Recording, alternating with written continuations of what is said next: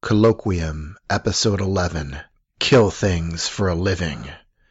Curtis J. Wiebe on Rat Queens.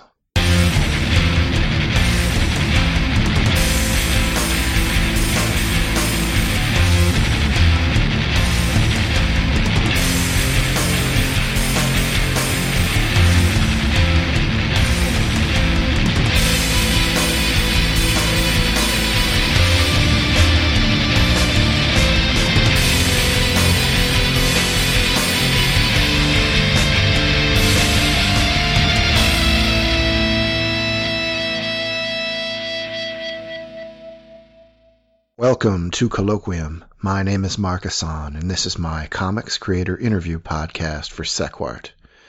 I recently had a chance to talk with writer Curtis J. Wiebe.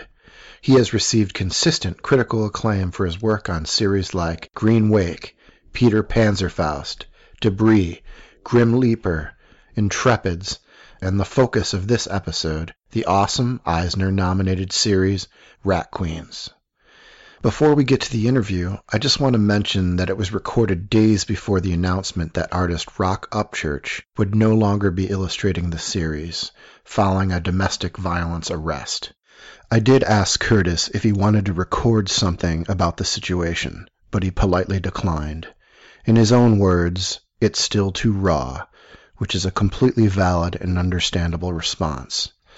If you're looking for Curtis's thoughts about what happened, he has posted a statement on his website, curtiswiebe.com. Okay, so that said, what you're about to listen to is a positive and personal exploration of Rat Queens. Curtis and I discussed how the series breaks down social barriers, whether or not there will be lineup changes, goblin punk bands, and where the Rat Queens would likely cause trouble if they ever lived in our world. Hello. Hey, Curtis. How's it going? Hey, good. How you doing? Sorry, sorry about this whole rigmarole here. Uh, no problem. I understand stuff happens. I, you know, and I debated, I debated whether to leave or not, thinking maybe that power would come on, but.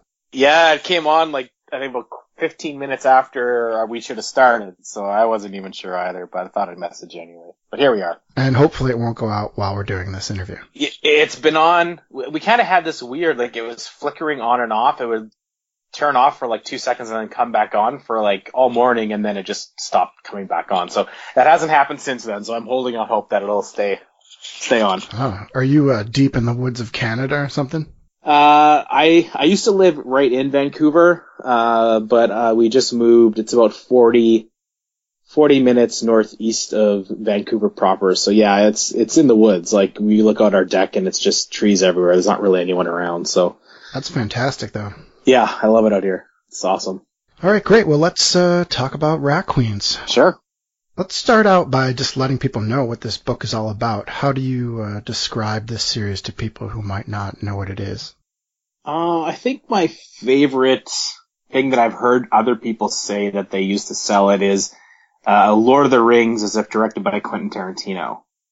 Hmm. Uh, I mean, I, obviously there's some pretty key differences, but I think as far as like, you know, it's a rated R fantasy co- comedy uh, series, I guess would be the best way to put it.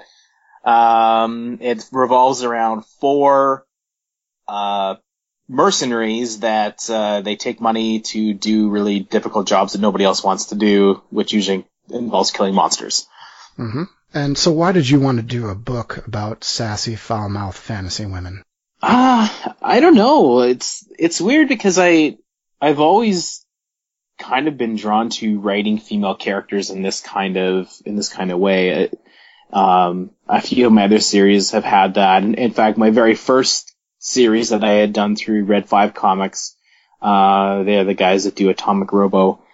Anyway, I had a really short stint uh, series with them called Beautiful Creatures, which was kind of the same. It was four female leads, and it was a modern fantasy story.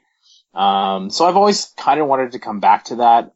You know, I wrote that series probably about five years ago now, and it wasn't very good. So I wanted to do, kind of make up, make up for that and, and really, really do a good job of it. So and it's just fantasy is something, especially uh, kind of more traditional fantasy is is something that I've wanted to play in for quite some time, and uh, you know, obviously, I it's pretty clear that I'm a gamer on top of being a comic writer. So obviously, there's a bit of that influence in there as well. Inspiration coming from just stories of our own, my own games with my own friends and just kind of realizing some of the ridiculousness of, you know, say looking into the, the player's handbook and there actually being something called dwarven ale as though there's no other kind of ale that they brew. It's just the entire species only makes one ale. Uh, so just, just silly stuff like that that I like to, to play with. Well, uh, what was bad about that Red 5 series? Um, it's I was really new at comic writing then. It was was my first series, and I'd done a lot of practice. You know, I'd written quite a few scripts that and done a lot of pitches that you know ultimately were rejected. So I'd learned a bit, but it really really shows kind of my um, inexperience with writing. Uh, not not just comics, but writing in general. You know, like one of the mm-hmm. characters, mm-hmm. one of the characters was from Paris, uh, as an example, and because I didn't know any better, she talked in a really ridiculous, like I really wrote out her accent and it was really grating and I thought it was like, well, that's how French people talk. So I just, you know, like I, I have learned from that experience to be that people will put that on the character themselves. You don't need to mm-hmm. spell everything out for them. Right. Did any French people call you out on that? no, actually, I don't know that anybody actually read that series, so I think that was probably for the best. now, is that why you decided to use modern language uh, for Rat Queens? Um, because you failed at French. no, that's uh, that was just kind of something that was decided from the get go. You know, like I found that any fantasy that I read, nobody talked like people do. you know, it's always this weird kind of being stuck in medieval Europe. For whatever reason, the traditional fantasy is, is somehow always connected to that. And I think while Rat Queens, the world itself, like maybe the visuals are somewhat, um, similar to that, I, I just, I didn't want to write like that. You know, even Red Sonja, which is, uh, you know, a, a, it's a great series now that Gail Simone is on it. They still talk like that. And I don't know why. I, I, there's a part of me that understands it because that's just that's just the way it's been established, but it feels unnecessary now. And you know, you look at a book like Saga, that is a science fiction s- series where they talk like we do, and I think it's just much more relatable. And I find that I can write these characters much more believably because I can understand their point of view and the way they talk. Yeah, I mean they're definitely more relatable because of the language. Um, so was the idea for Rat Queen something you worked on for a while? How long did it take to develop that series? Well, I talked to Roc and I worked on it for. I'm just trying to think the timeline here. We had from even the early planning stages, we had been working on it since. Um, so it came out in September 2013. So we'd been working on it since November of 2012. So almost a full year but I mean, Roc was working on other stuff and, and he was really busy. So it was just kind of a sideline thing. And then we really ramped it up in the new year, uh, of, so January of 2013. And when we decided to actually kickstart it and do it, I had been in contact with Comixology about their, they had this Comixology submit program where, right. so I'd already kind of gotten the green light there and we were going to kickstart the whole thing so that, you know, I could pay Roc and it was going to be a completely different, thing, actually. Uh, it was gonna be kind of like a, kind of like a web comic, but we would put out like a t- 15 to 20 page comic, you know, every month. It would be like a five issue thing, and then we would collect it and then and do, you know, kind of the same format now, but the stories would not have been connected. It would have been more mm-hmm. of like the web comic kind of a gag, but in like, you know, 15 to 20 pages. So we had had a whole bunch of ideas for gags that just didn't really work in, in the structure that we finally went with. And, and how that happened was we, I had set up the Kickstarter, everything was ready to go. And then I was talking to Riley Rossmo, who's a, a good friend of mine, and he's, Riley Rossmo, of course, has done a whole bunch of stuff, but right now he's working on Rasputin. He's a fantastic. Did he work on Bedlam? Yes. Oh, I love that book. Yeah, Riley's an awesome guy and a, an amazing talent. We actually had done uh, two series together before that. We had done Green Wake with him and uh, Debris. Uh, but anyway, so he, I had shown him the, the, sample that we had done, uh, for this, the Comixology, or for the, uh, Kickstarter. And he's just like, why aren't, why aren't you submitting this to Image? I was like, ah, I don't know, like fantasy isn't really their thing. And I know Skull Kickers was already out and, you know, I, I wasn't sure how well that book was doing. Fantasy was always kind of a hard sell, especially Mhm. around that time. Up until that time, it seemed like it was a book that not many publishers would want to do. So I hadn't even bothered to submit it to them. So I did. That's crazy because you already had books at Image. Yeah, I know. It's it's I don't know what I was thinking in retrospect, but uh yeah, so I submitted it and then like an hour later I heard back from Jim Valentino at Image Shadowline. He's like, "Yeah, okay, let's do it." So it's just like, okay. So it changed gears from there and then, you know, then I actually had to start planning it to be something completely different. You know, it really was just going to be just gags and, and jokes, uh, with no overall story. So it did change. Obviously, we were building a pretty big story, and um, yeah, it took a little work to get that done. But uh, I guess that's a really long answer to a really short question. well, how did you and Roc uh, first meet? Uh, met him at New York Comic Con in 2011. He had just, uh, I think they just released Vessel the same, the same month as that show, or maybe the month before.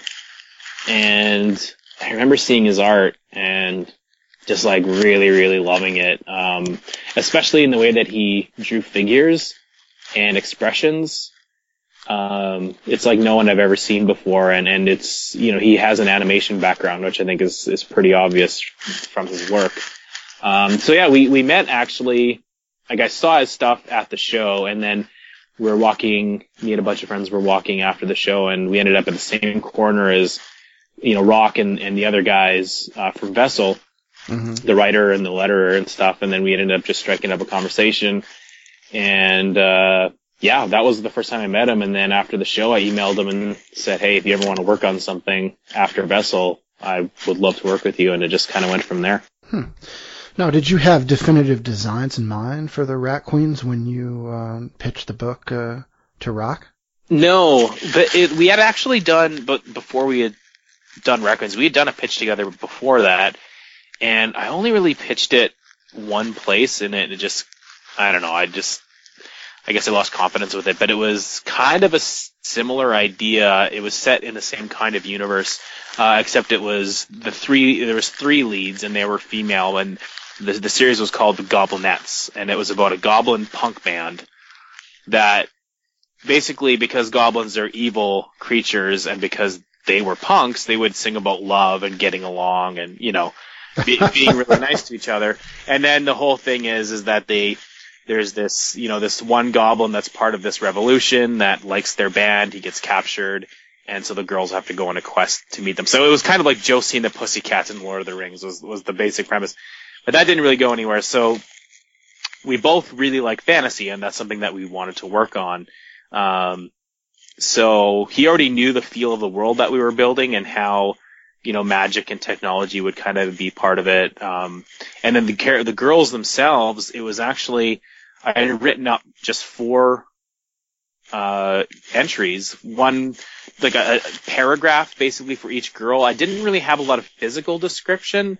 It was Mhm. mostly just their personality, a bit about their background, um, and then their role within the party. So that I sent that off to him, and he did the designs. Uh, the only one that really changed was Betty. Originally, he drew Betty, uh, like she was pretty round. She was a pretty pudgy version, Mm-hmm.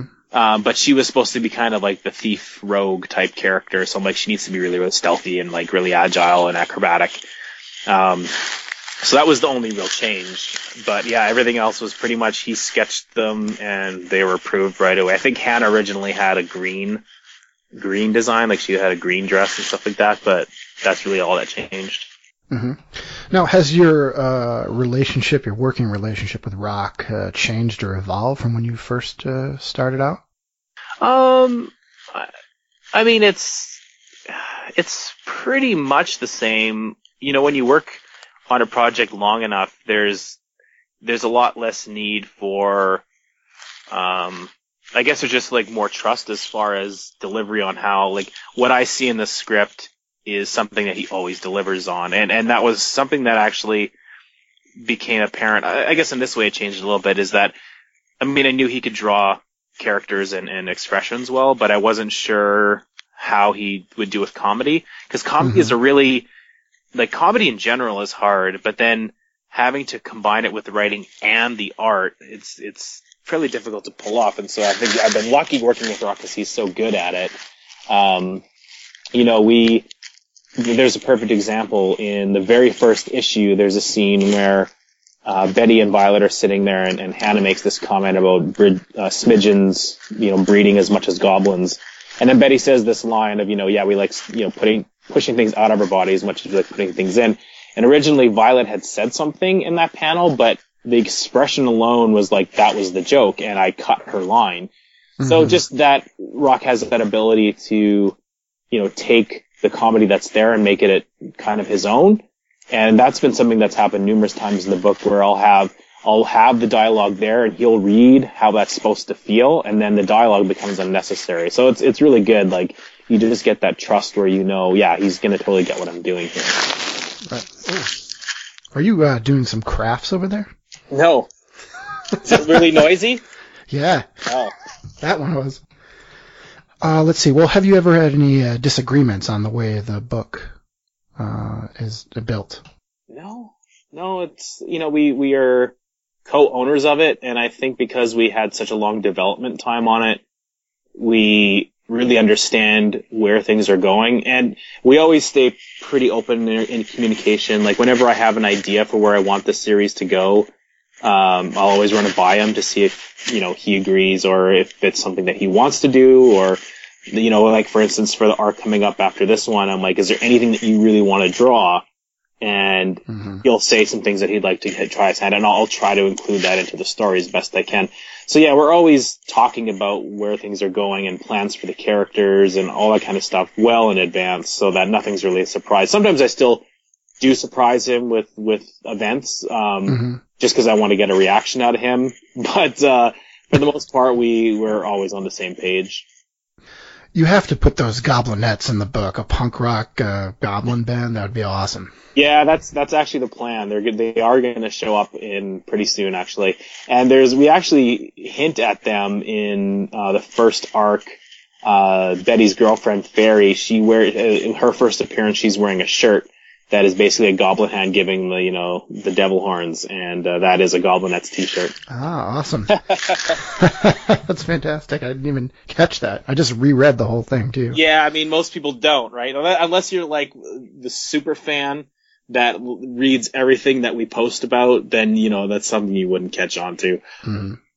Well, you mentioned that you're a fan of fantasy, and so is Roc. And uh, given that this is a medieval fantasy series, um, Rat Queens reminds me a lot of Dungeons and Dragons, which is something I loved as a kid.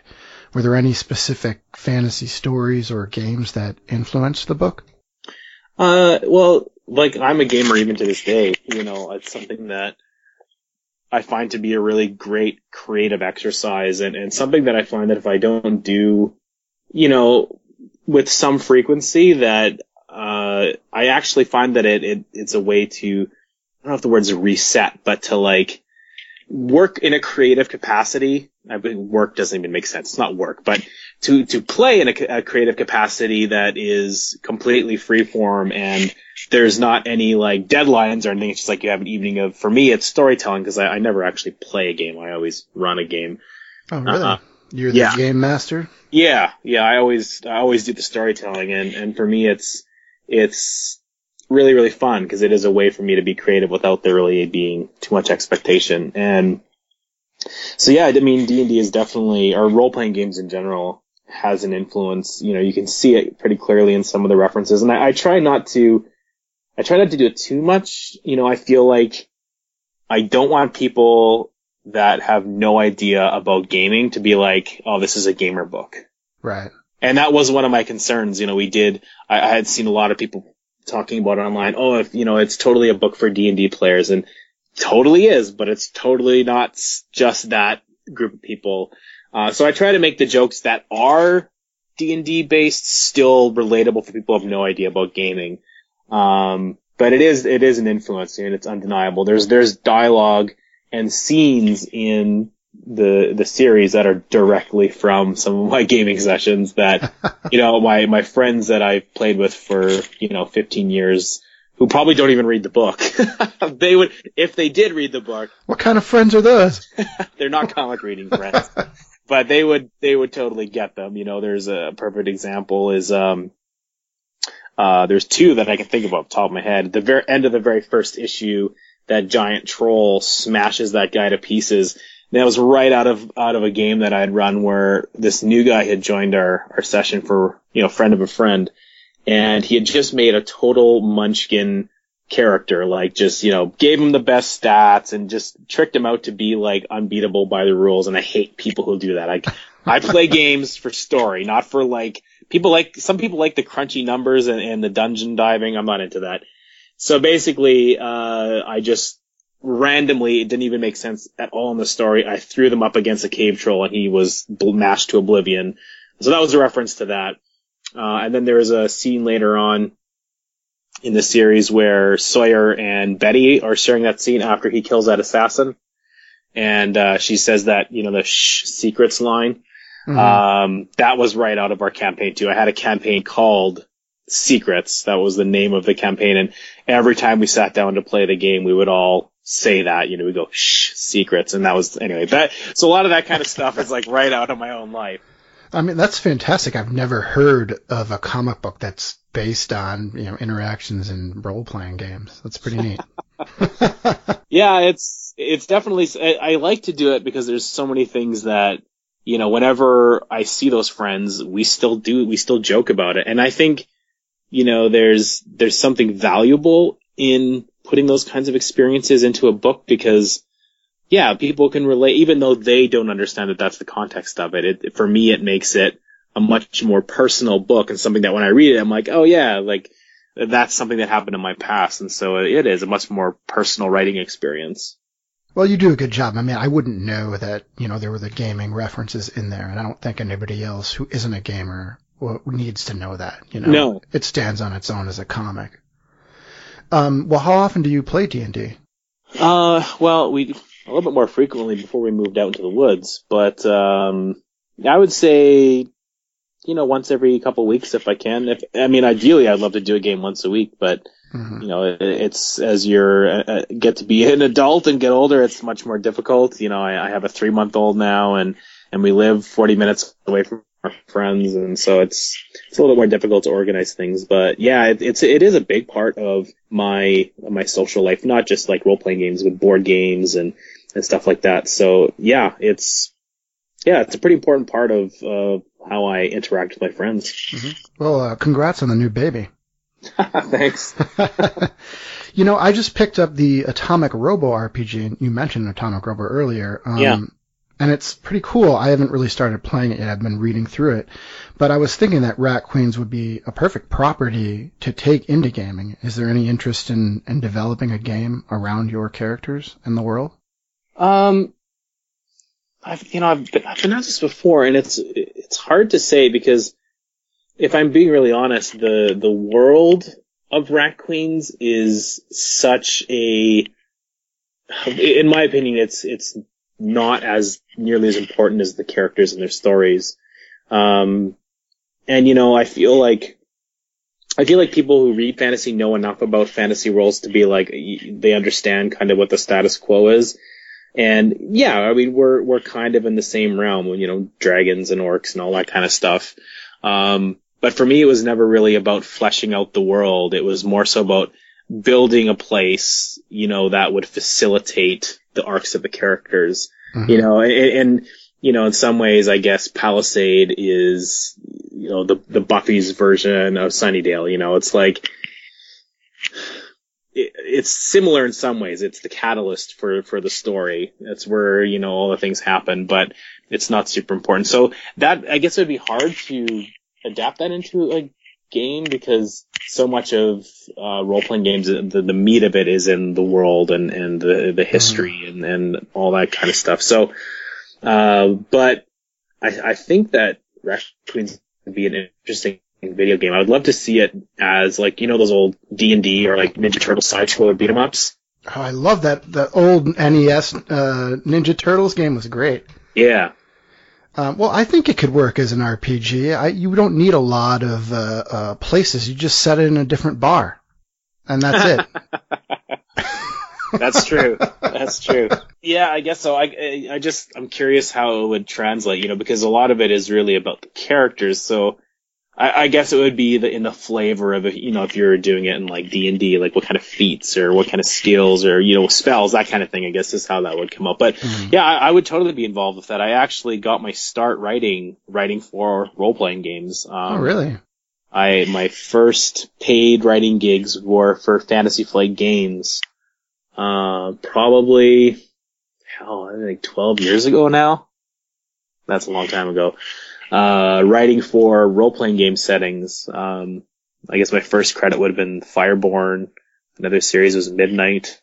Hmm. Yeah, and, and a book called Grimm. So, yeah, I mean that's where I got my start. And um, None of these were French games, right?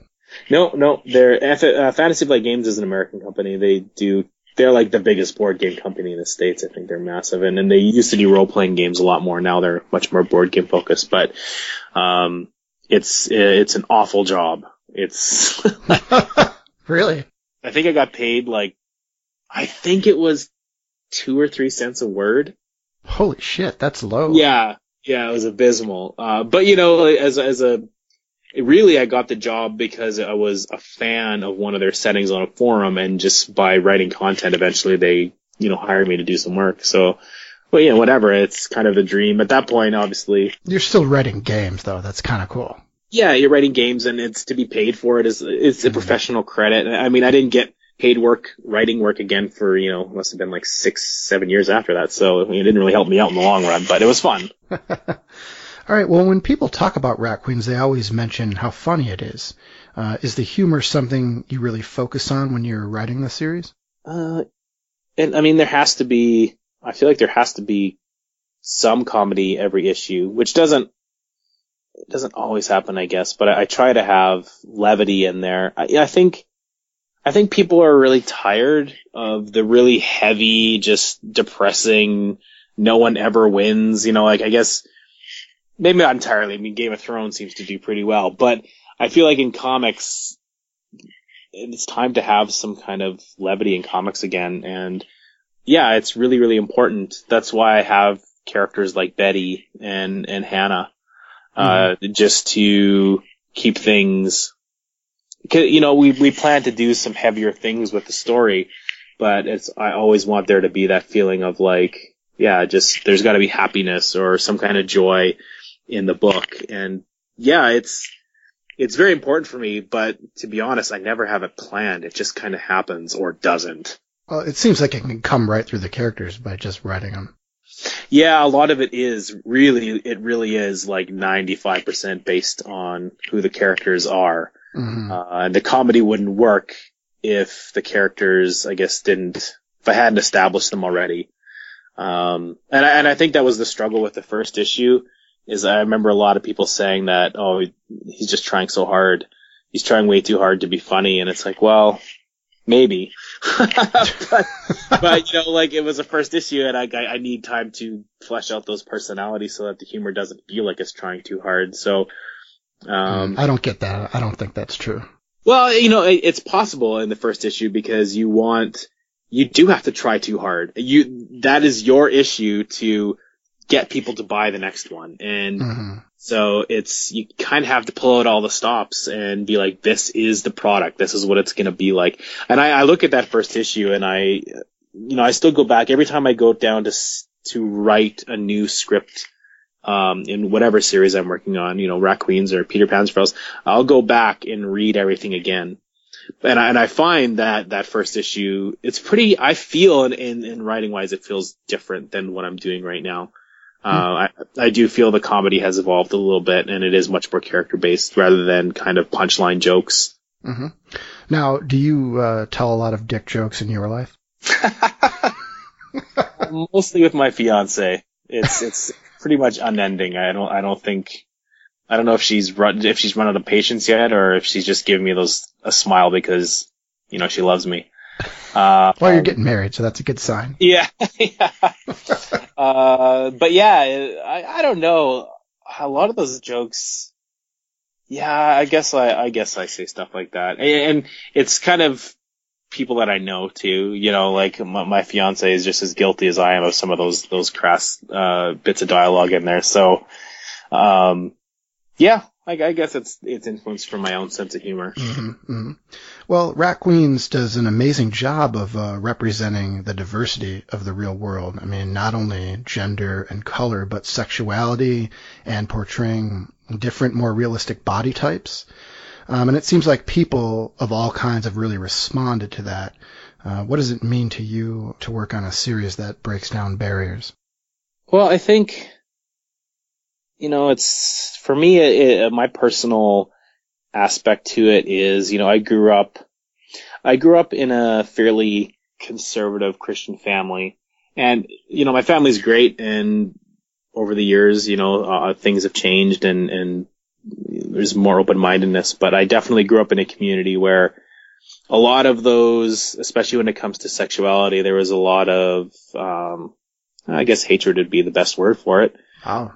And, you know, I grew up thinking that, you know, homosexuality was wrong and, and I just had no clue. I had no clue about, I never met anybody that was gay or had to go through any of that. And I went, I grew up at a, went to a Christian school, so you know it was very isolated. And then I entered the real world and realized the world isn't so simple. It's not so black and white. And and interestingly enough, the people, a few of the people that I went to school with had been gay there all along and had to hide it. And their story was heartbreaking, and I could I could empathize with it. And so for me, it's really about you know I guess not really like paying my dues, but just it, it's important because for so long I was so ignorant and now I know, you know, queer people and they're awesome and I don't feel like their stories are really told. You know, they're not told in a way anyway that's just like, I'm a person and my sexuality is not, doesn't define me, which I find is often, so often done. It's just kind of used as a trope and it's, it is. it's sad. It's sad because, you know, I don't, when I talk with queer friends or trans friends, it's not like they say they have full conversations and and at the end say it's and I did this because I'm trans or I did this because I'm gay. It just it never comes up. It's just yeah, I know that person is that and I, you know it's it's not a thing. And I guess that's what was important for me. And then as far as um, body types and that kind of thing, I mean that's a personal thing for me as well. I've always as a as a bigger guy struggled with body image and you know to have characters that in a book that like hey you know that guy has the same body as me or for uh, women like that you know that woman uh, has the same body type as me. I'm really thin or I'm really big. I can really, I like that character because I can see myself in her. It's super important and it's it's kind of crazy that it's not done on a bigger on a bigger scale. And, you know, Roc is, he's a black artist and obviously it's just as important to have as many black characters because that's just the real world. You know, and again, it's one of those things that it boggles my mind that it, it's, I, I guess we never really thought about it. It wasn't like we were going out on a mission. It was just like, it's funny because a lot of the times I'll write characters and I don't really stipulate what they are. Other like it, because it's a fantasy world, it's an elf or it's a dwarf, but that's it. And you know, a lot of the time they'll come up as like Asian or black when Roc draws them, mm-hmm. and it, it's you know that's his influence into the story too. So I don't know, it, it kind of just comes about naturally, I think, because that's what we're passionate about. Mm-hmm. Well, I have to say, I'm a little surprised that there's prejudice in Canada. I thought it was the promised land. sorry, sorry to tell you, man. It's, we, you know, we, we have, we definitely beat you guys when it came to getting, you know, marriage rights for, for gays, but, uh, we still struggle with all the same things with, with racism and, and bigotry just as much up here. Mm-hmm. Well, I'm really curious because you said that you grew up in like religious, strict. You know, how do you think that you were able to break away from, uh, you know, the stereotypes or on just being more uh, and becoming more open-minded? Just living with people that, you know, challenged me. I think people that intelligent people that wouldn't just let me, um, yeah, that they would they would challenge me on things that I would say or that I would think mm-hmm. and and just life experience, you know, like uh, I, am not I'm not a religious person anymore. I, I would probably call myself an atheist. Uh, so it's a pretty far far divide from what from being a conservative Christian, but that mm-hmm. just comes that for me just came from living life and and having experiences and and reading and trying to figure out getting some answers to why I believe the way I did, not just going along with it. And the more I looked for answers, the more I realized it wasn't for me. And then that just, then everything changed. You know, if you lose that foundation, then everything's up for grabs as far as what your belief system is. Mm-hmm. So yeah, it, it, was just really spiraled out of that. And, and then of course meeting, meeting people, um, in particular in the LGBT community, meeting them because you know I had never had any experience with people like that before, and so just meeting them and, and being like, oh, hey, what do you know? They're just like everybody else, and you know it's hard enough in life to find someone to love. You know, how, how are we going to put pressure on them to be anybody but themselves? So, yeah, it was just that, I guess, meeting people and realizing that we're all in this shitty boat together. That's great. Well, let's talk a bit about the main characters, uh, Dee, Hannah, Violet, and Betty. Um, they all have very unique personalities. Um, so if you were at a party and a friend asked you who they were and what they were like, how would you describe their personality quirks? okay, well, Hannah is abrasive and untrusting. Uh, but at the same time, she's very protective, I think, of the people in her life. Mm-hmm. Uh, Betty is absolutely um, a loving, almost to a fault, uh, little creature. She gives her heart out, not just like romantically, but to her friends. Um, but she's also kind of a live in the moment. Whatever comes my way, I'll do it in regards to pretty much everything in life, but in particular drugs and, and booze. right. Um, Violet is very, she's kind of soft spoken. She tries to put on like a, a, tough act, but she's actually fairly sensitive and, um, she's really trying to find her own way. And so that can kind of, maybe she tries a little too hard to be an individual. Uh, and Dee is, I would say she's probably the most introverted of the group. And if you were to see her at a party, she would probably be on the far end of the room away from Hannah with her nose in a book trying to avoid any kind of party. Right. Uh, while she struggles to find the meaning of life.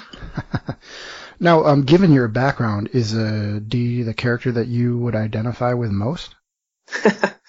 Yeah, which is weird. I, I always say this. It's weird that uh, you know a middle-aged white guy identifies most with the 20-year-old black woman from his comic book, but I think there is definitely some some of me in her, especially when it comes to not just the religious aspect, but also the uh, social anxiety aspect. Uh, that's definitely me. That's that's definitely. It's funny because Roc is very much the opposite. He's very sociable. He likes crowds of people. He he's into that. So he's Betty. Yeah, he definitely is. He definitely is. Uh, so you know, if we go to a, a, party situation at a convention together, you know, he's raring to go, and I'm just like, I walk in two minutes, I'm like, okay, I'm out, and I'll you know I'll leave. I'll go to the quiet of my hotel room, and for me, that's a lot more fun. well, you have a little bit in it because you did meet Roc, you know, just on the street, right? So you you yeah. can uh, play a different role. Yeah, yeah, that's right. All right. Well, the character interactions in Rat Queens are, to me, like fantasy versions of what happens on HBO shows like Girls or Sex in the City. Um, at times, were you going for that kind of um, twenty-something female drama like those shows by casting the four women? Uh, Yeah, I, I mean, I, I guess so. I don't think it was ever. I, I think actually when I pitched the idea to Roc, I did say Sex in the City in Lord of the Rings world, but that was really just to like give him the, the basest of ideas. You know, I, I really wanted it to be about a group of friends that just happen to kill things for a living and, and, and make good money doing it. I, I think the, the best thing that I can relate it to is in Canada we have, we call, it's not really a flattering term, but we call these people rig pigs. And they're usually 18 to 20 year old guys that go work in the oil fields for summer and they make, in three or four months, they make like $150,000. It's, it's crazy. Wow.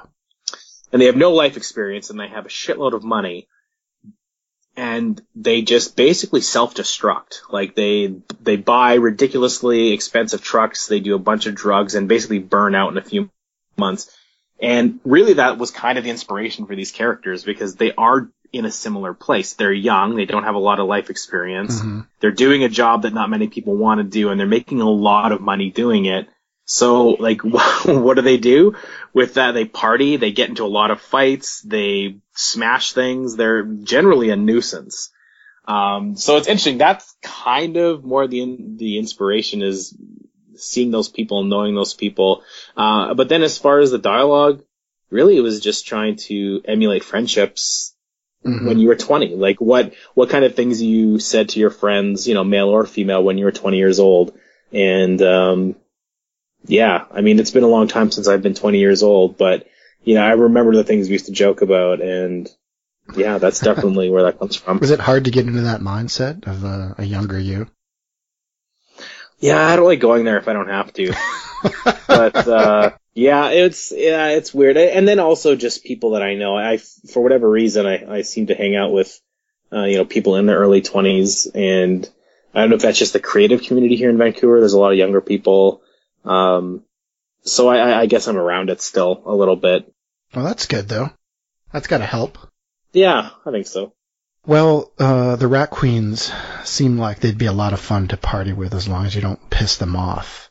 If they were in our world, what place do you think they'd call home and where would they likely cause trouble? Oh man. Um I'm trying to think. That's a good question. I don't know. I feel like I feel like Hannah would be somewhere in like a, a crummy part of London somewhere. Huh. Uh, maybe not necessarily from there originally, but that's where she'd settle. Uh, she would probably like the punk scene, Mm-hmm. And she would probably be at some kind of punk bar uh, getting in fights. Um, Betty, Betty's like—I'd say she'd probably hang out in some place like, I think she'd hang out in North America, maybe in Canada. right where you are. Yeah, where I am, basically out in the woods. Um, yeah, just kind of hanging out with like anybody that comes along. I kind of feel like that about about where I live, you know, in Vancouver. hmm You can kind of hang out with anybody. It's kind of an open, you, you know, creative people hang out with creative people or non. It's just kind of, you know, people find friends where they do. Mhm. Um, I really want to go to Vancouver. It's definitely on my list. You should do it. It's it's awesome. It's beautiful, and it it doesn't snow here. Uh, I mean, for today, if it's absolutely sunny and warm outside, and where I used to live before I moved to the west coast, which is kind of the Midwest in Canada, uh, it's already snowing and probably freezing. So Well, I live in Chicago, and before that, I lived in uh, central New York and Syracuse and Buffalo. So I'm used to it being Wow. cold and yeah, yeah, yeah, definitely. Uh, Violet, I would guess would be. I think she'd still be travel. I think she would be somebody with a backpack on her back and and you know try doing like the, the traveling around the world, doing the round the world trip and and trying to find herself. Um, and Dee, I think she'd just try to find the opposite end of where her family was. So wherever they were, she'd be on the other end of the world, Mhm. and um, probably in a library somewhere. Well, you've really started to flesh out the backgrounds uh, of your characters. Um, the current arc uh, delves into Dee and her past history with the cult, and you find out, spoiler, that she's married. Yep. What are you trying to do uh, with Dee? You know, what what is it about her past that you are trying to convey by having her run away from it? Uh, it really is based on my own experiences. You know, um, one of the lines that she says is that, you know, she's wanted answers, but the answers are never there. Um, and basically, uh, you know, the line, I can't remember exactly what it is, but basically it's like, you know, having doubts doesn't mean that you don't have faith. Uh, it just means that, you know, you need more than what is unavailable for answer. And so she's, she's going to find those answers and she has, she really has. I mean, she's still struggles. She still clearly is connected to her people because she still wears, you know, a lot of the symbols and, and it's still part of who she is, but on a fundamental level, she doesn't believe it. And mm-hmm. she does, she really doesn't want to believe it. And so we're dealing, we're, you know, issue eight was a bit of a break with Violet's background, but issue nine and 10, we're going to be coming right back into it. And it, it's, there's something that's going to happen that's going to force Dee to, it's going to be an answer that she's searching for and it's going to massively impact her in the future. So, um, yeah, she's basically looking for answers and she's going to get one and how she deals with it. That's kind of the important thing. Mm-hmm. Well, you mentioned, uh, the Violet flashback and, um, I love that. It reminded me of uh, the film Brave, and that she was bored, you know, being ladylike. She was a, basically a model, uh, and she wanted more adventure and violence in her life. Um, and also, she had an immaculate beard. Uh, so, you know, what did you want to get across about Violet by showing this rebellious past and that issue? Um, you know, it was. I think some people have equated it to um, like kind of a, I guess it is feminist in a way, but it's it's not like I really wanted to make it seem like her family wasn't. It wasn't like because you're a woman you have to do these things. In fact, one of the things that a lot of people haven't really noticed, but in the scene where she's with her brother and you know they're kind of bickering back and forth at each other uh, with their dad, um, he's actually wearing eye makeup too, and there's there's not a really, in, at least in my version of this in the dwarven community, there's not a defined gender role. Mm-hmm. It's just that Violet has, she's, that's what she's done is she's done the modeling and her brother has, has done the fighting. It's been that way forever. It could have easily been the other way. Uh, it just, just didn't fall that way. And, and, it wasn't anything to do with gender. It was just to do with, well, this is what we've done and that's the tradition. Mm-hmm. And that's, we, we can't break that now and she just it's not so much about like well i'm stuck in this world where women aren't respected. It's more like i'm stuck in this tradition and it's so ridiculous that you can't just change it. Like why can't we just swap roles? It's so stupid. And that frustrates her and frustrates her and frustrates her. And and then you know i guess we do touch on it with that orc or with that dwarf that makes comments about her. Um but it's just a reminder that nothing has changed in her life there. It's just every year this happens to her. Um, and so yeah, she is totally inspired by uh, the middle-aged mom who's just like, well, I don't really give a shit, you know, and and that was that was her inspiration to be like, wait a minute, I don't, I don't have to do this if I don't want to, and you know that's a big deal for someone to realize that because it's sometimes you live so long in a situation and, and I can speak to that myself. I was, I was married for quite a long time to somebody and it never entered my mind that I didn't have to be.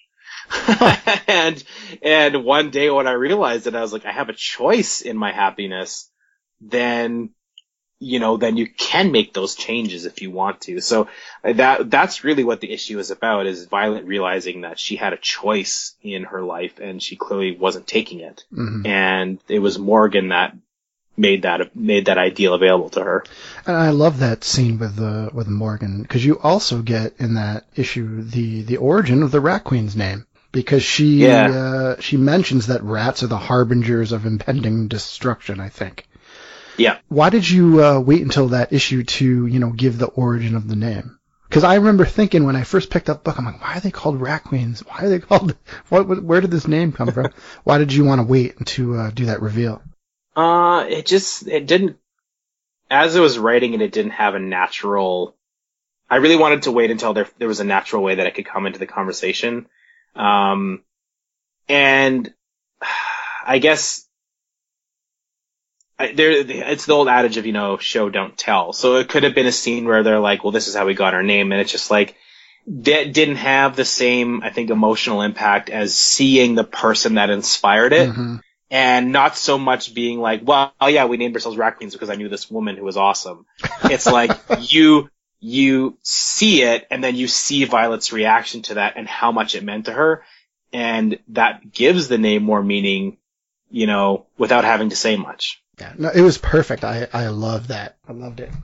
Um, so was Rat Queens always the name of the book?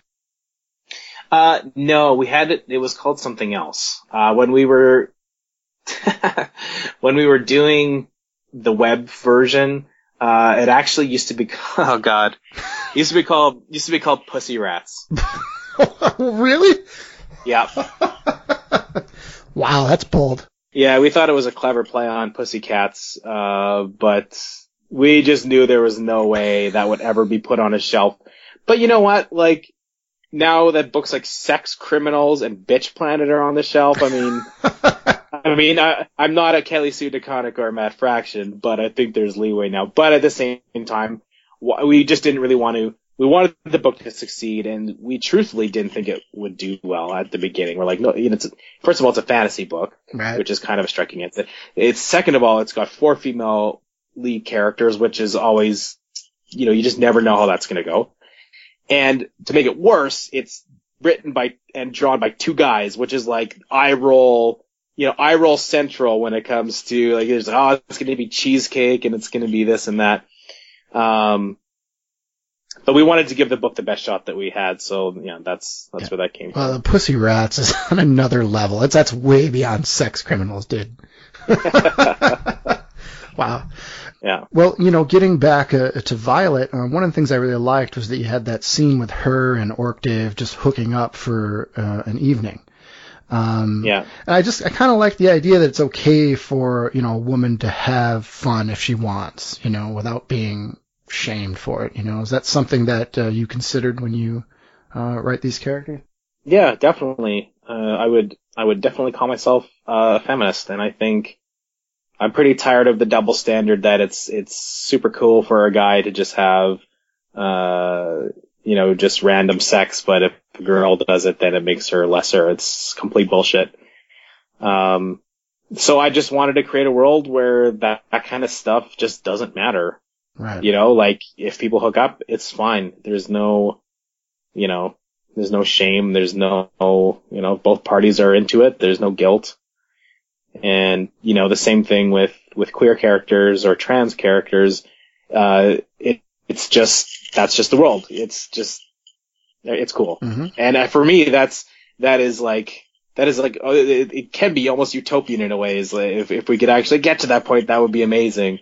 Um, so yeah, that's that is. I think if, if, there's anything that defines the world outside of it just being a traditional fantasy, is that it's that. Right. right. Is that the, that it's it's just a little bit more understanding and, and open minded, I guess. Well, we've also been seeing some pretty intriguing character moments from Hannah and how her emotions inform her powers. Will we be seeing more of her history and um, how those powers work? Yeah, the next, so after we wrap this one, the next one's all about her and her past. Um, in issue, uh, I think is it 10? Issue 10, uh, we finally get a little bit more about her and Tizzy, what their beef is with each other. Right. Uh, and then into the next arc is all about Hannah's past, about her family being necromancers, um, and basically, yeah, why why her and Tizzy are, are basically always strangling each other when they see each other. Uh, and it's all tied in together. And, and there's a hint in issue six where, uh, Tizzy says, you know, that she's, she's not to let her do this again. Um, and it's tied into that whole thing where Hannah kind of goes, goes dark. Right. And, uh, channels this, this sort of power. Tizzy calls it you're, you're channeling Necrius again. You, how can you be doing that? Haven't you learned a thing? And, so yeah, so so Tizzy knows about that power, mm-hmm. uh, and and clearly it's been used to bad effect before around her. So we'll, we'll be getting into all that and, and where it comes from, and and ultimately what it means for her character. Yeah, I loved it because it's like a Dark Willow from Buffy. Reminded me of that a lot. definitely, definitely an influence. well, uh, uh, the other thing that's interesting about Hannah, she has this on again, off again relationship with Sawyer. They seem to have a deeper relationship from before. We don't really know what the past is yet, but I just assume that. Um, and I have a lot of friends that are like that, that they just keep going back, you know, and then breaking up. I know you'll probably get to what happened between them, but is this kind of undefined relationship something that, you know, you've seen in other people or experienced yourself? Yeah. It's, it's kind of inspired by, you know, people. Yeah, it's inspired by people that I know.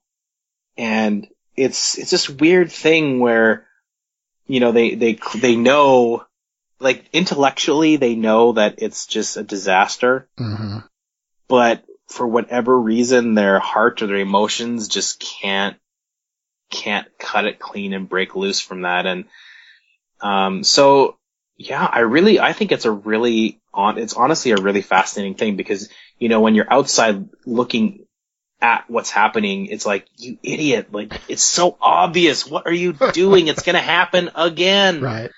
And, but when you're in it, cause I've definitely been there before, and when you're in it, you're like, no, no, no, this time, like, it's, it is different this time. You don't understand. And it's, it's just complete psychosis. Like, there's no, there's no rationality to it. And I really wanted to explore that. And, and I thought it would be interesting to have, you know, a, a main character that w- is in that, but isn't the person that really is the one that keeps going back, but is the instigator that, and we've hinted at it a little bit, but Hannah's definitely the instigator when it comes to, you know, Sawyer probably should have moved on a long time ago, but she keeps bringing him back. Right, right. Yeah, I'm really interested to see where that goes. Well, it's, since you've been putting the spotlight on all the characters, I'm also interested in seeing uh, Betty's past smidgen life. So, are there plans to get to that anytime soon? Um, not not soon, no. Um, I mean, I fully know what her background is. It's just it hasn't.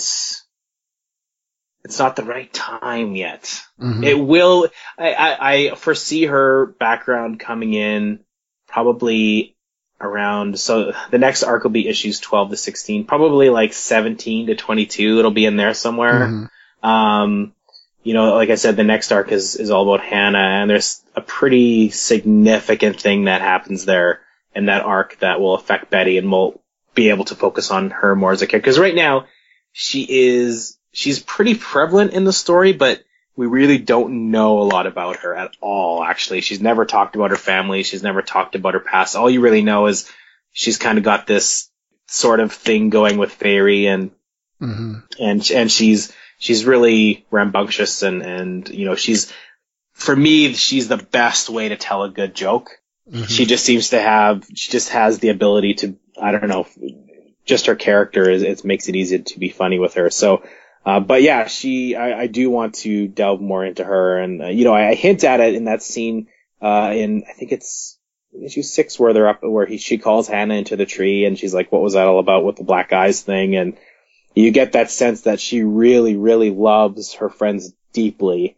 And uh, like I said earlier in the interview, it's it can be to a fault. Mhm. Well, maybe she could be like the manager of the Goblinettes in the past.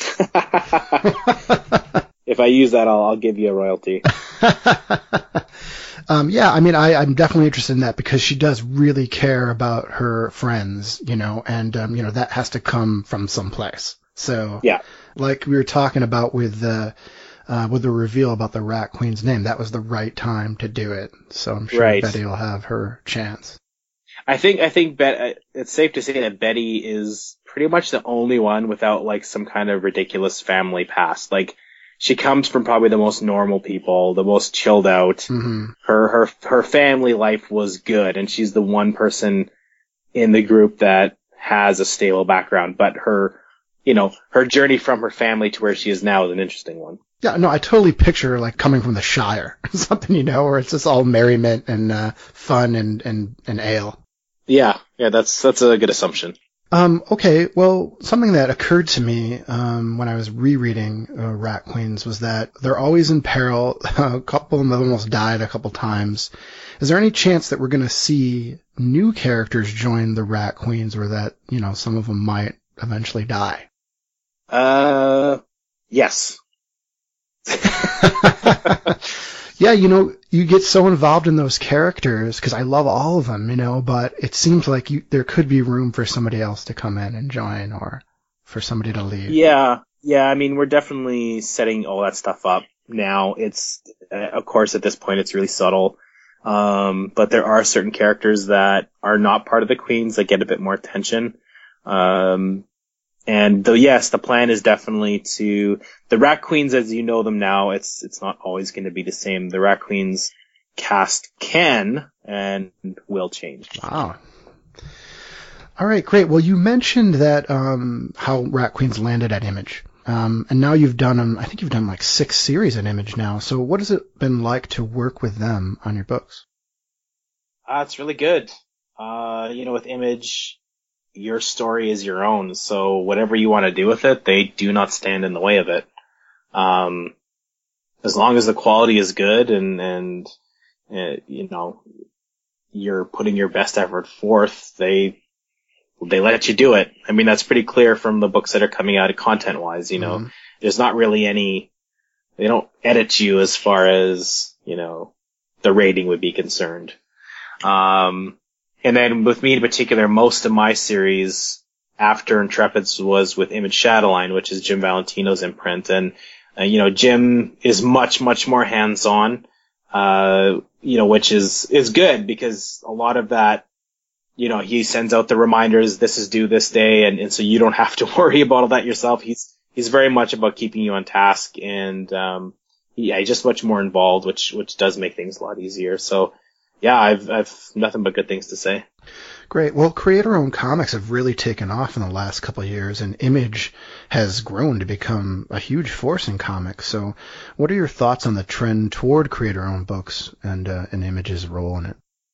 I think it's just, I think because the medium itself has gotten a whole new, um, a whole new readership, and I, I would say that it, it it's quite possible because of television shows that are based on them that people are, you know, like Agents of S.H.I.E.L.D. and, and all the Marvel movies and, and The Walking Dead, people probably like, oh, this is based on a comic. They will go to the comic store for that and they will buy their copies of The Walking Dead, but you know, store people might be like, hey, why don't you try this if you like this? And, and it mm-hmm. opens up, opens up that new readership. And I think also maybe people are tired of the events and the you know the rehash storylines and there's no there's no real stakes I think in my opinion when it comes to to Marvel characters or DC characters just because you know that they can't really die. Or there's you know the, the most you can do is maybe change something about that character a little bit and eventually it's just going to kind of come back to the way it was. And, and maybe people are just like, I want a story that actually is going to matter in the end. Mm-hmm. And the ultimate universe, I think people stay dead, but for everything else, that's true.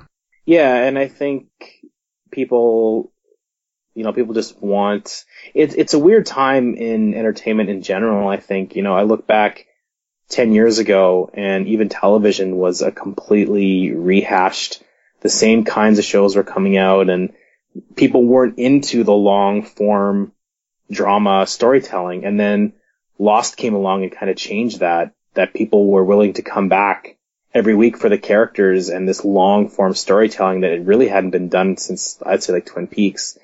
And, you know, a show that came out not long before that, like Carnivàle, which had this huge, huge mythology and, and like massive world building and, and awesome characters that show couldn't make it. And I think if that show came out now, it would. Because something like Game of Thrones can make it. Yeah, I like, I love that Carnivàle show. Uh, it's one of my favorite HBO shows ever. And, and the fact that Game of Thrones is not only a similar kind of long form, you have to come back every week and you're not going to get any closure for a full season. and on top of that, it's a fantasy story. I mean, it's, it's mostly medieval, but there's fantasy elements. So the fact that that show can survive now, um, it just tells you that, that, things are changing. And I think that's in general, people want something new. They want new characters, new stories with stakes that matter. You know, in, in our world in Rat Queens, if we kill a character, that's it. There's no, even in this fantasy world, there's no coming back from the dead and to try to mess with that has serious consequences. So, you know, it's, um. No necromancy in your world? Oh, there's necromancy. That, that's that's what I mean, though. You can bring you can bring people back from the dead, but they're not them anymore. They're right. something else. Okay. You know, I'm not really sure when Rat Queens became a hit. You guys had good numbers, I think, on it right away, but it didn't feel like people had heard about the book when it first dropped. I know I didn't at first. So um, then all of a sudden, people seemed to find it. Were you ever worried that it, it wasn't going to find its audience? yeah, I I thought I never thought I would find one to be honest with you. I well, you didn't even want to pitch it to Image at first. Yeah, I honestly thought, you know, because I, I know roughly what uh, you know now looking at the numbers, I know what Skullkickers sold, and I was like, you know what, if we can get that number, because the Skullkickers is a fantasy book too, and um, I thought it might kind of have the same style of fan base. And, uh, so I would have been happy if we'd even got those numbers. And then when the pre, then the, you know, the pre-orders came in, I was like, oh, okay, holy shit.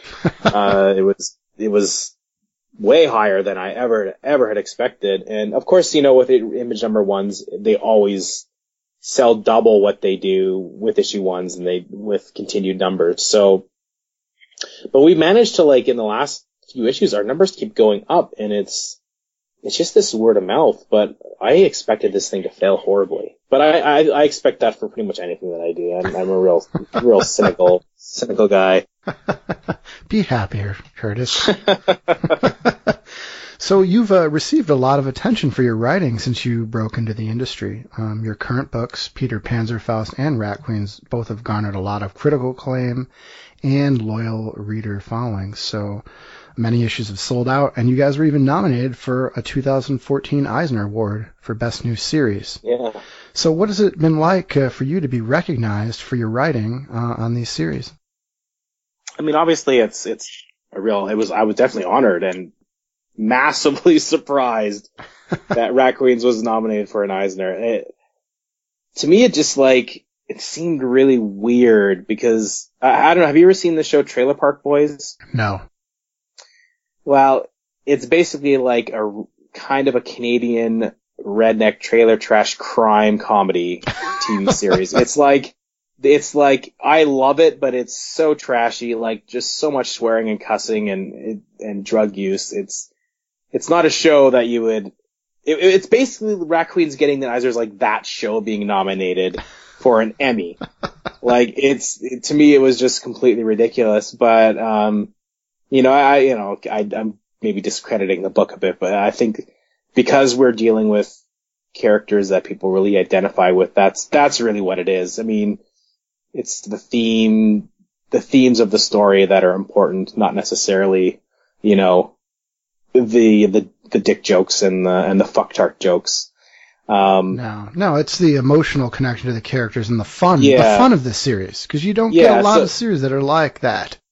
Yeah. So I think, yeah. So when we got that nomination, I, I was definitely surprised, and it's nice. It's nice to have your work recognized, but um, yeah, I don't know. I think it's just given me more ambition to make it better, and and and just to know that the book matters to somebody beyond myself and Roc, and that it, that it actually means something to people to have have fans email and, and say that our characters have given them confidence and you know I, I we had one some somebody on Tumblr messaged Roc and said you know because of the way you draw these women uh, it's given me confidence to put on a bikini for the first time. Like wow. j- just that that to me is is crazy. And as I said earlier somebody that's struggled so much with um, body image that to give somebody that confidence it's I think that really is kind of the win for me. Yeah, and Eisner would, would have been awesome, but like to know that one person out there has felt better about themselves, even just a little bit, that's, I mean, there's no words. Well, and you and Roc are, are very involved with the fans of the book. You have that community called the Rat Queen Social Club where you do the video conferences with people and take questions. Yeah. Um, can you talk about how that developed? Uh, it was, I think it was after the third, second or third issue. And we had, I think because the book, like you said, it, it seemed like nobody had heard of it and we had this, there was just this group of mostly young women that were just crazy about the book and were telling everybody about it. And I, I actually really believe that we owe that small group of women everything because they, they were the ones that got this started and, and were talking about it everywhere and tweeting about it. And it was interesting because it was always a conversation, you know, that we would have with them on Tumblr or Twitter. It was, we would talk with them and I was just like, well, why don't, like, I really appreciated what they're doing. So why don't we just have a conversation with them? And it really came out of that, that, you know, I think our first one had like 10 people and it was like mostly those people that were the early champions of the book and mm-hmm. who continue to be really, really important to me, especially, um, for what they've done. You know, the people that did the cosplay early and, and were just everywhere with it. So it was really out of that, just like, you know what, they've done so much and it'd be really nice to talk to them if they have questions, just be right there to answer them. And being, you know, the, the fan part has always been, um, a big part of this book for us. We really enjoy working on it, but there's also this aspect where, you know, we, we really want to engage our fans because they're the ones that are allowing us to do it. Mm-hmm. Well, have the fans influenced any story ideas in uh, Rat Queens at all? Uh, I guess in a way they have. Like, they haven't given us story ideas, but response to certain things have definitely changed where things have gone. Like, for instance, originally, uh, the four Daves were supposed to die in the second issue. Oh, really? Or in the first issue yeah, they were basically a one-off joke, and like it hmm. was like four days. I'm like, oh, that's kind of funny. So that was like the off they go, the four Daves. They were really I, in the original version, they were supposed to die, and that was like it was that you'd they'd be introduced, you'd laugh a little bit about the four Daves, and that'd be it. And then I remember seeing some of the tweets when the book first came out. People were like hashtagging Team Four Daves, and I was like, oh, people really like those guys. And so I mean, I really liked them too, but I just thought like, what the hell am I going to do with these characters? uh, and then, and then sure enough, like they've become, they, they show up a few times now since then and they're, they show up again, uh, in, in this, this arc as well. So they've become characters that probably would have died because the fans really liked them. so they might never die then. Four days forever. Well, and, and, and the truth is, is that the four Daves never really can die because all they need to do is find another Dave.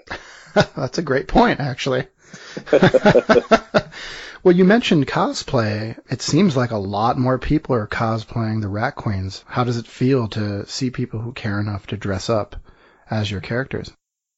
Yeah, it's still, even though I've seen probably a hundred Hannahs, everyone is still like, it's so cool because everyone has their own take on it and everyone has a different style or a different body type and they all still Hannah, but they're all their own version, which is really cool. Mm-hmm. Um, yeah, it just doesn't get old.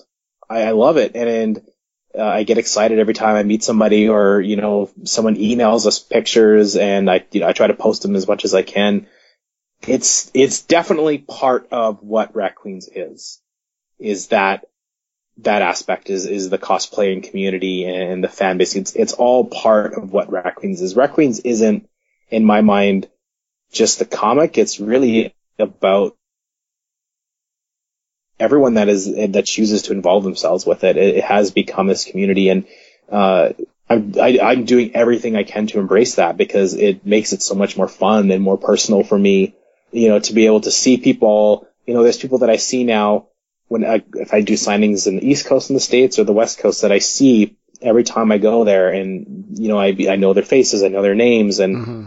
you can't, it's weird because you can't, I mean, I don't think a lot of people can, can say that, you know, somebody that's, that's been writing, you know, it, a writer's been working on a certain Marvel project for four or five years. A lot of people don't really connect the name with the series, if you know what I mean. Right. But like with Rat Queens, like the fans that know me know that I'm connected to it and it's just like, I'm part of it. I'm part of it. And that's, I don't know, it just makes it a bit more intimate. And yeah, so I mean, we've done things like last year, or this, I guess technically this year, 2014, at Emerald City Comic Con, we had a Rat Queens after party and yeah, we just did like a fundraiser for Gay City in Seattle and that was like awesome. So many people came out to that. Uh, and I guess that's what the, with this series, that's one thing I, I'm just continually surprised.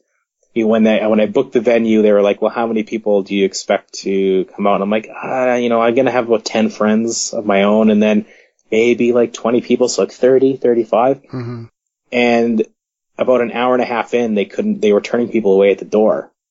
It was, it was incredible. It was just absolutely packed in there.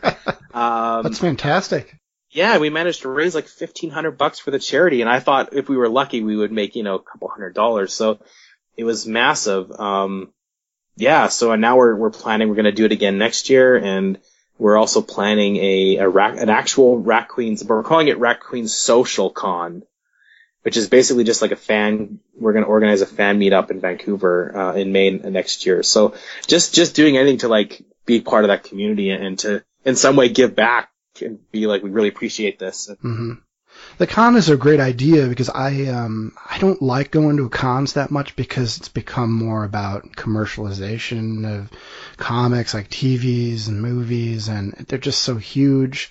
Um, but there are a few cons that I've gone to that I've really enjoyed. Like I went to Morrison Con Oh yeah. and uh, Fabletown and Beyond, and it's really it's all about the community where you actually get together with people and you play games. Yeah. Uh, you know, and you're interacting with all the creators on a, a more social level. So I really I think this is a good idea for you to do this social con. It's way more um, personal.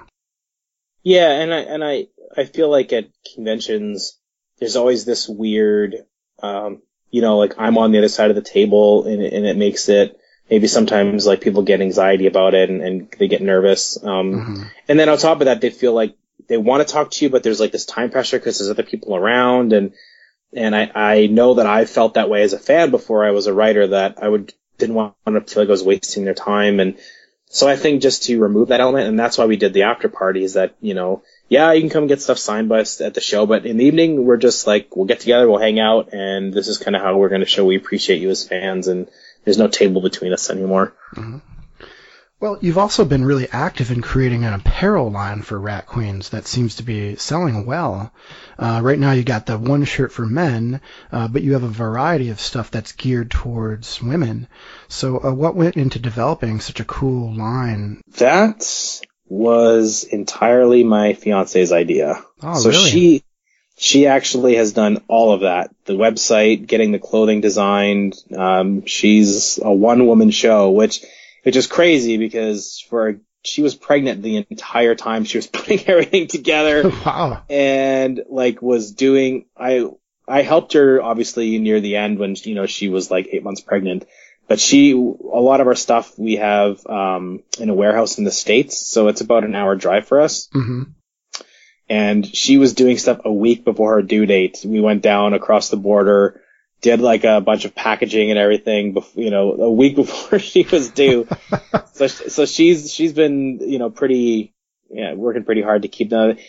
It's, yeah, it was all her idea and, and she just saw a massive empty space for clothing that was, you know, I guess of the geek variety that was cut for women hmm you know, there is shirts for women, but they're basically just men's t-shirts, you know what I mean? Right. And so there wasn't like really, you know, cool styled women's clothing uh, available. And so she, she used to work in, in fashion. So she just started looking into it. And then I said, you know what, go for it.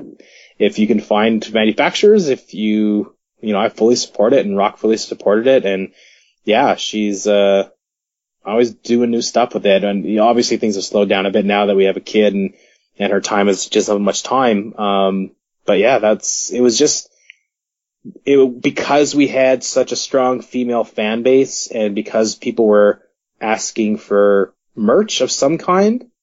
I mean, we did do the one men's shirt, but that was kind of just like that. That was separate. She didn't do that. That was we did that through the publisher through Image, Mm-hmm. Um, and that you know we'll get it. We'll, get those shirts out there if people want them. They're available. Um, but we're like the female fans have really been the ones that have championed the book, and we want to do something for them, and that's really where it came from. And there was definitely a need, so I think it was just the right the right time, the right idea at the right time. hmm Uh, well, given the popularity of uh, of your books, I'm sure Marvel and DC and some of the other big companies have contacted you about writing their properties. Do you have any desire to work on mainstream superhero titles, or do you just plan to continue doing creator-owned Oh, books? I I actually haven't been contacted that much. Really? I mean, I wouldn't. Yeah, I was contacted uh, maybe two years ago for for like a Batman thing that I just like I'd never really heard back about. Um, and I did do a Marvel short a few years ago. It was like a Chris. It was like a Christmas thing. I don't know.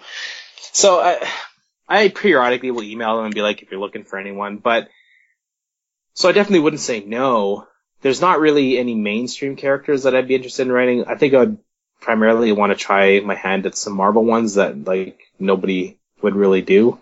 Like I, ha- I have this idea for a uh, kind of like a D-list character, uh, Damian Hellstrom and Satana, but it would be like it'd be like them going out and hunting monsters. It'd basically be like the pair of them meets Supernatural. I just thought of Supernatural when you said Yeah, that. it, it, would- it would be like that, but with Damien Hellstrom and Satana, brother and sister, hitting the road. with a cool car.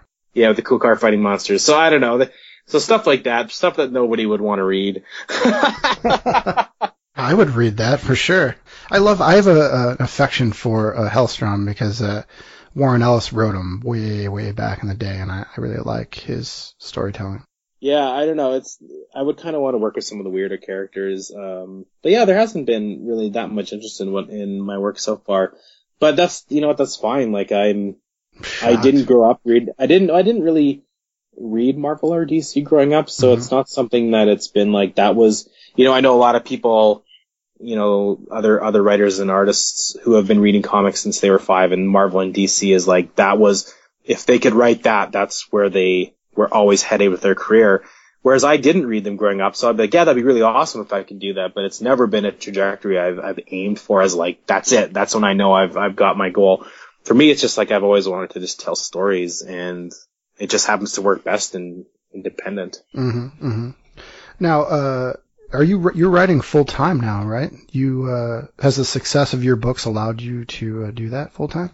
Um, yes and no. Like I've been writing professionally for four years, uh, three years, I guess, and sometimes, you know, sometimes it's a good year and sometimes it's not. I've had to take other work, but it's always writing related work. Mhm. So, you know, I, I've taken, I've done kind of indie video game writing before. I've done work here for, in, uh, for a smaller studio, um, what are they called? They changed their name. They're called Fathom Interactive. They do, uh, mobile games and stuff like that. I've done a lot of world building and writing for them. Uh, I worked for Black Tusk Studios, which is, uh, the Microsoft game developer, uh, here in Vancouver. I, I wrote Mhm. for them for six months. So I've done a little bit of everything, you know, uh, I mean, the Black Tusk thing was just for the experience to see what it would be like to write a AAA game. Um, but, uh, yeah, it's, I, it, it's not all comics. I couldn't, I couldn't live primarily on comics. Sometimes I have to take work here or there, but I'm getting to the point where I could focus on comics full time, Mhm. which is nice. Well, Rat Queens is also being developed as a 30 minute animated TV show. I mean, would you be writing for that show? Yeah, that's the plan. That's something that I, I would like, you know, as, as part of the deal to be able to at least be in the writer's room. Um, you know, like I feel like, you know, Peter Panzerfaust is another one that's in development and Mhm. I think that idea is broad enough that really they, they could do what they wanted and I wouldn't have to be that involved. Um, but I feel like Rat Queens is really specific. And I mean, you could do it, but I feel like the comedy is, is very inherent in how I write them.